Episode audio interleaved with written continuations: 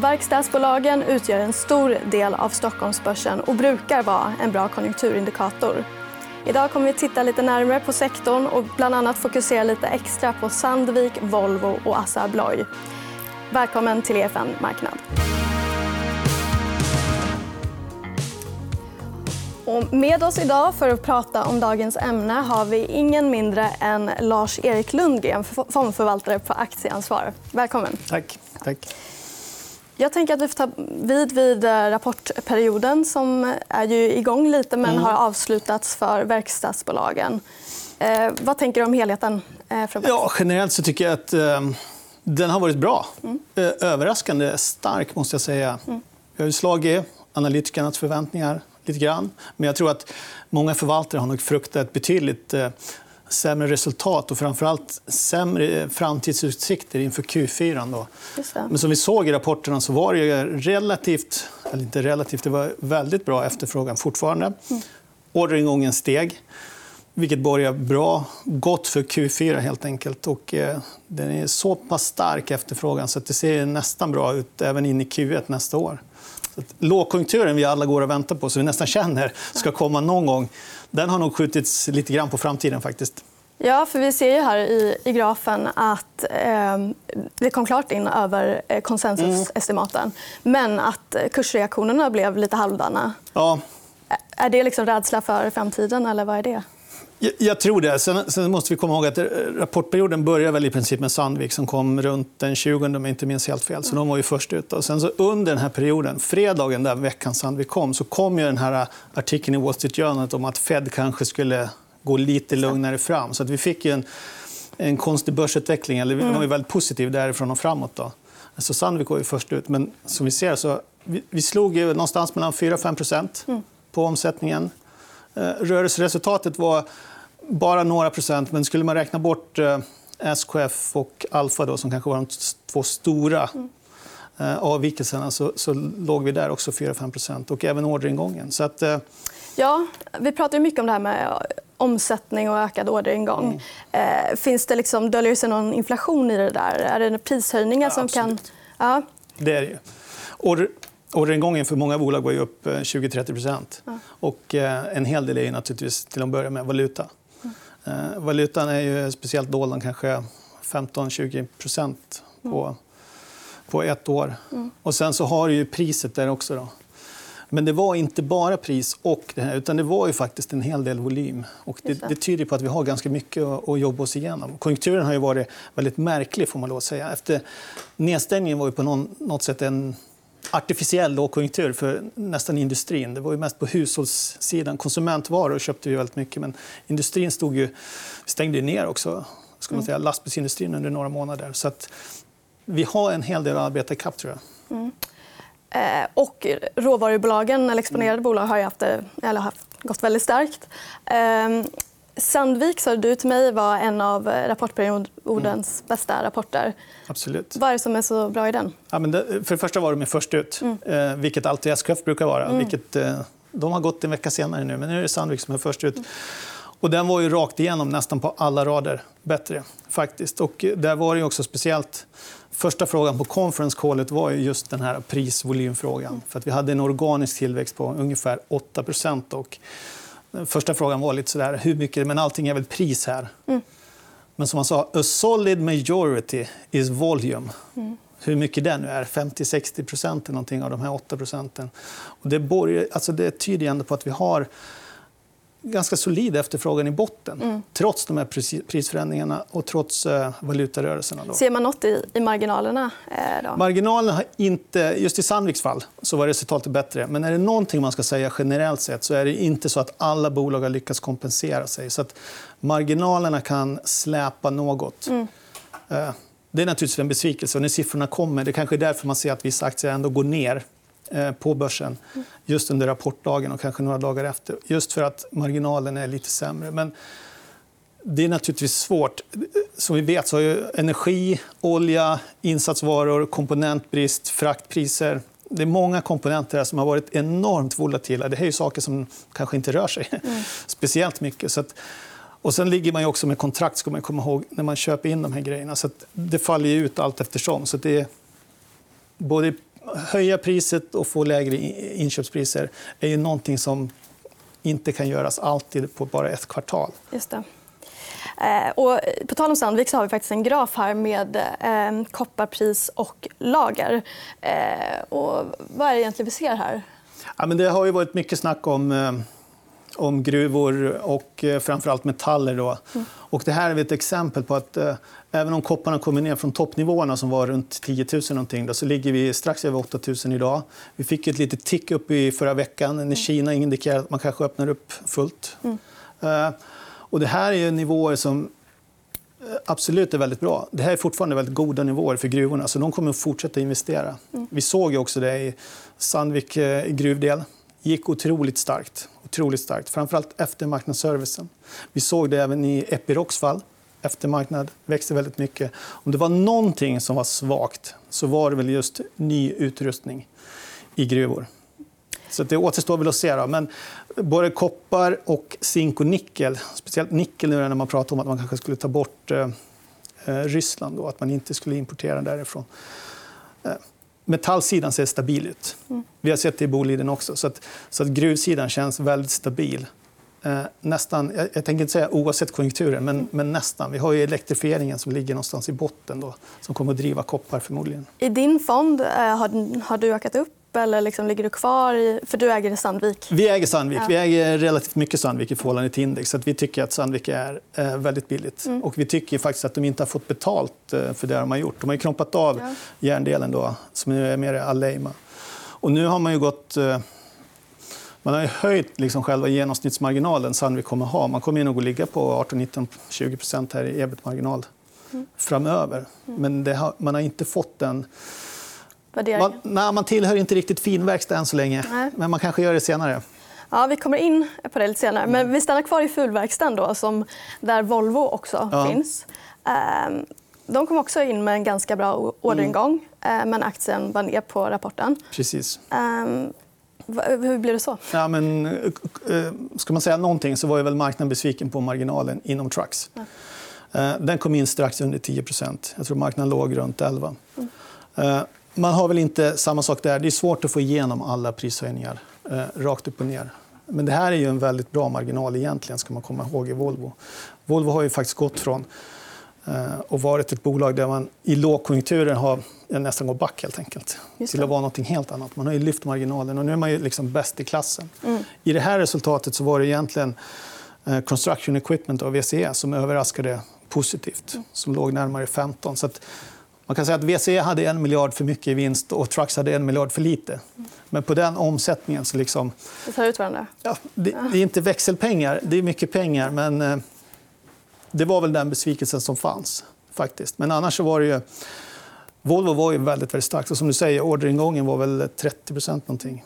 Och i Volvo är ju antalet lastbilar också som man mäter när vi pratar om prisökningar här. Så där är det ju verkligen underliggande efterfrågan på lastbilar som driver det. Ja, för vi pratade lite innan och då pratade vi om kanske lite mer personbilsrelaterat då, men i alla fall att fordonstillverkarna har en liksom liten egen konjunkturcykel. Vad är det? Ja, alltså biltillverkarna, de ska man komma ihåg. Globalt så toppade vi någonstans 17-18 faktiskt i världen på bilproduktion. Sen har vi egentligen fallit hela vägen och 2019 på slutet där, så trodde vi väl alla att någon gång skulle det vända. Men så kom ju coronan och det blev rena tvärstopp då, för att de har haft enorma problem med komponenter. Alla komponenter kan man säga gick ju till konsumentvaror och bilindustrin fick inga alls. Så man ligger ju kvar på ganska låga nivåer. Speciellt om du tar Europa så har man ju, jag tror att vi ligger under 9 miljoner registrerade bilar och vi bör väl kanske ligga, jag ska inte säga 15 är en bra topp, men 13 14 15 bör vi ligga på. Så att bilproduktionen ligger på ganska låga nivåer. Det är egentligen Kina som har kommit ikapp. Och det är svårt. Allting kan alltid falla mer. Men flottan åldras. Hyrbilstillverkare ska förnya flottan helt enkelt. Det kommer behövas mer bilar, eller? Precis. Ja. Så att även om vi skulle gå in i en inte en djup recession, men en mildare lågkonjunktur, så är det ju inte alls säkert att fordonsindustrin kommer att backa överhuvudtaget. Utan de har ju potential att växa i vilket fall som helst. Och vilka bolag framförallt handlar det här om som kommer gynnas? Autoliv. Det har vi sett i rapporten. Den var helt okej. De var relativt optimistiska också över framtiden. Men det har ju Autoliv, det har ju Hexpol som finns där mycket i bilindustrin. Vi har ju delar av SKF också, som är till fordonsindustrin. Just det. Och det såg vi i den här rapporten. Mm. Tyvärr var det den sidan som växte kanske. Och det är egentligen ingen bra mix för SKF. Därför att fordonssidan har en lägsta marginal inom SKF. Det är ju industrisidan som ska växa. Då. Så de vill kanske egentligen inte att den tar över så mycket då, mixen? Ja. Jag tror att de är glada för tillväxt. Ja, okay. Ja, men vi nämnde det här med fin- och fulverkstad. Nu har vi pratat om fulbolag, då, som man säger. Tidigt cykliskt kallar vi dem. Okej. Men de här finverkstaden, då, vilka bolag är det? Det brukar man räkna in Alfa Laval, Assa och Atlas. Och i min graf så har jag även tagit med Hexagon. Det kanske är en gammal rest från mig. Ja. Hexagon är väl mer programvarubolag idag egentligen. Just det. Faktiskt. Ja, du fick med det också. Men vi har ju då den här grafen som visar värderingsskillnaden på i fin respektive ful verkstad eller tidigt cykliskt. Och vad säger det här oss egentligen? Men vad det säger egentligen att tidigt cykliskt har ju inte fått någon fördel alls av den, ska vi säga, värderingsbubbla eller någonting som inträffade under coronan eller när vi har haft de här låga räntorna. Medan finverkstad har lite på något sätt trendat uppåt i värderingen. Det har nästan blivit dyrare. Medan tidigt cykliskt egentligen har blivit billigare. Tills vi har kommit ner idag kan man säga. Nu har vi inte riktigt kommit tillbaks, men vi är väl finverkstad har väl kommit tillbaks där vi var någonstans historiskt. Sen kan man diskutera om de här åren innan corona är den bästa jämförelsen. Vi kan också gå tillbaka ännu tidigare. Ja. Men vi tror att liksom de här spreadarna, de ska säga, de kommer gå ihop, eller gapet kommer gå ihop? Jag tror att de håller på att gå ihop just nu. Okay. Och de kommer att göra det närmaste tiden. Sen är det naturligtvis så att ett bolag som Atlas ska värderas högre än ett SKF.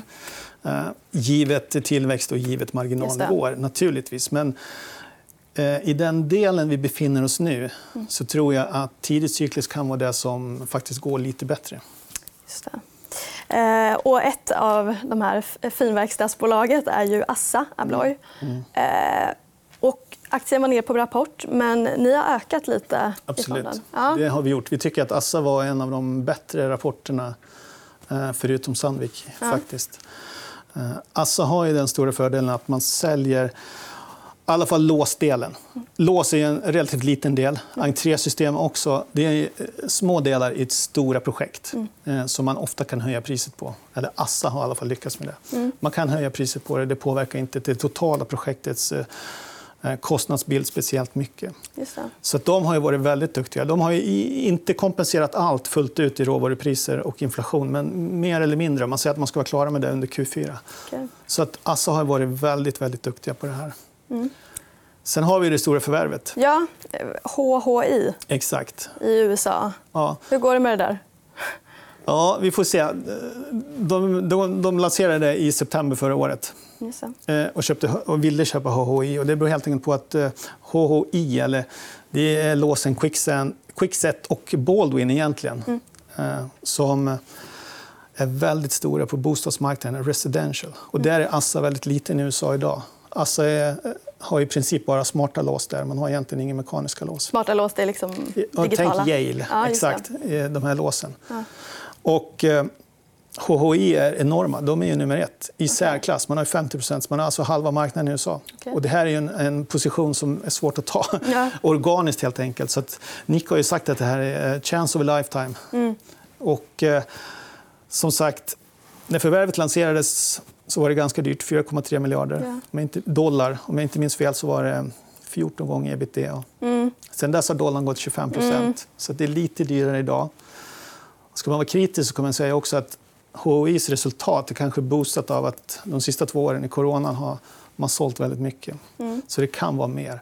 Men det här förvärvet är ändå så pass stort så att det är liksom omdanande för hela Assa Abloy. Och hela marknaden.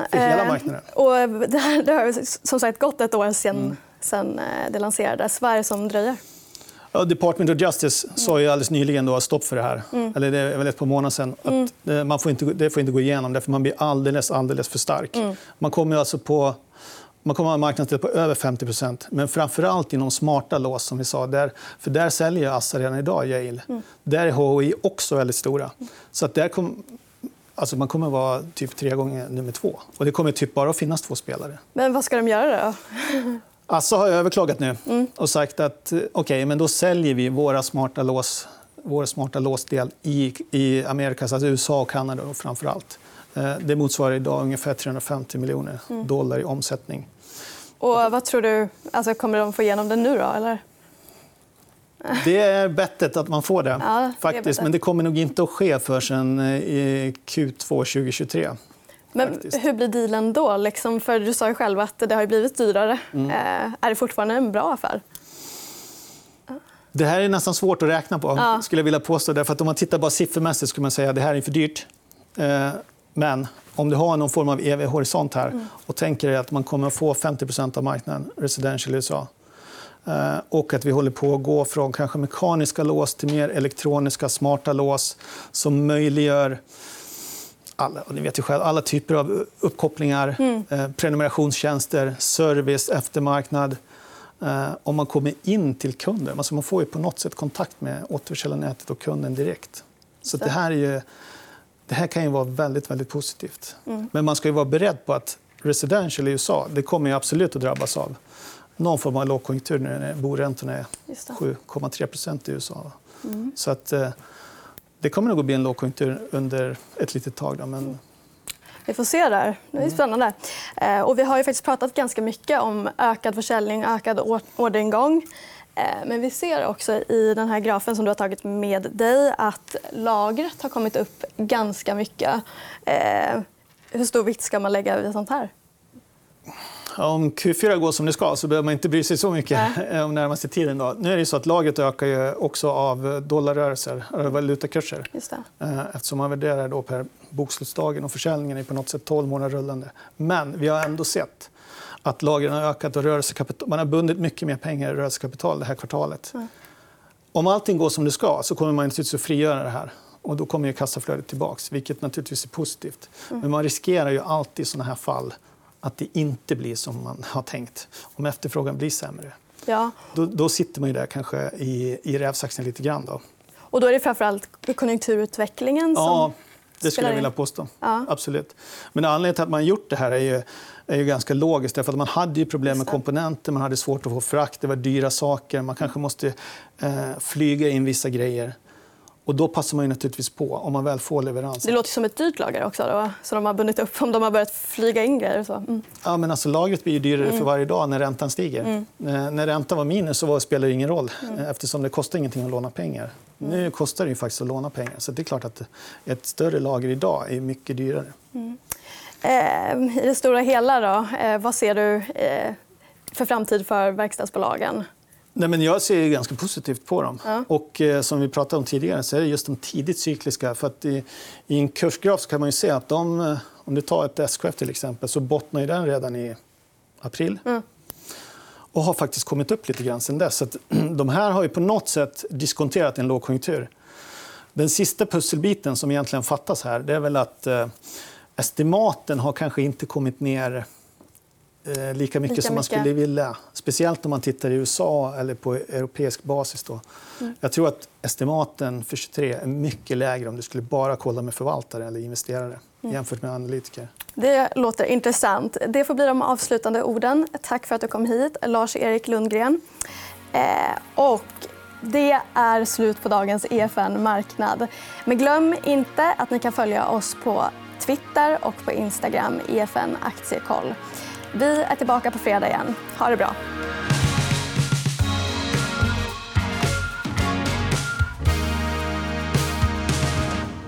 Du har lyssnat på EFN Marknad, en podd av EFN Ekonomikanalen. Mer om ekonomi och aktier finns på EFN.se.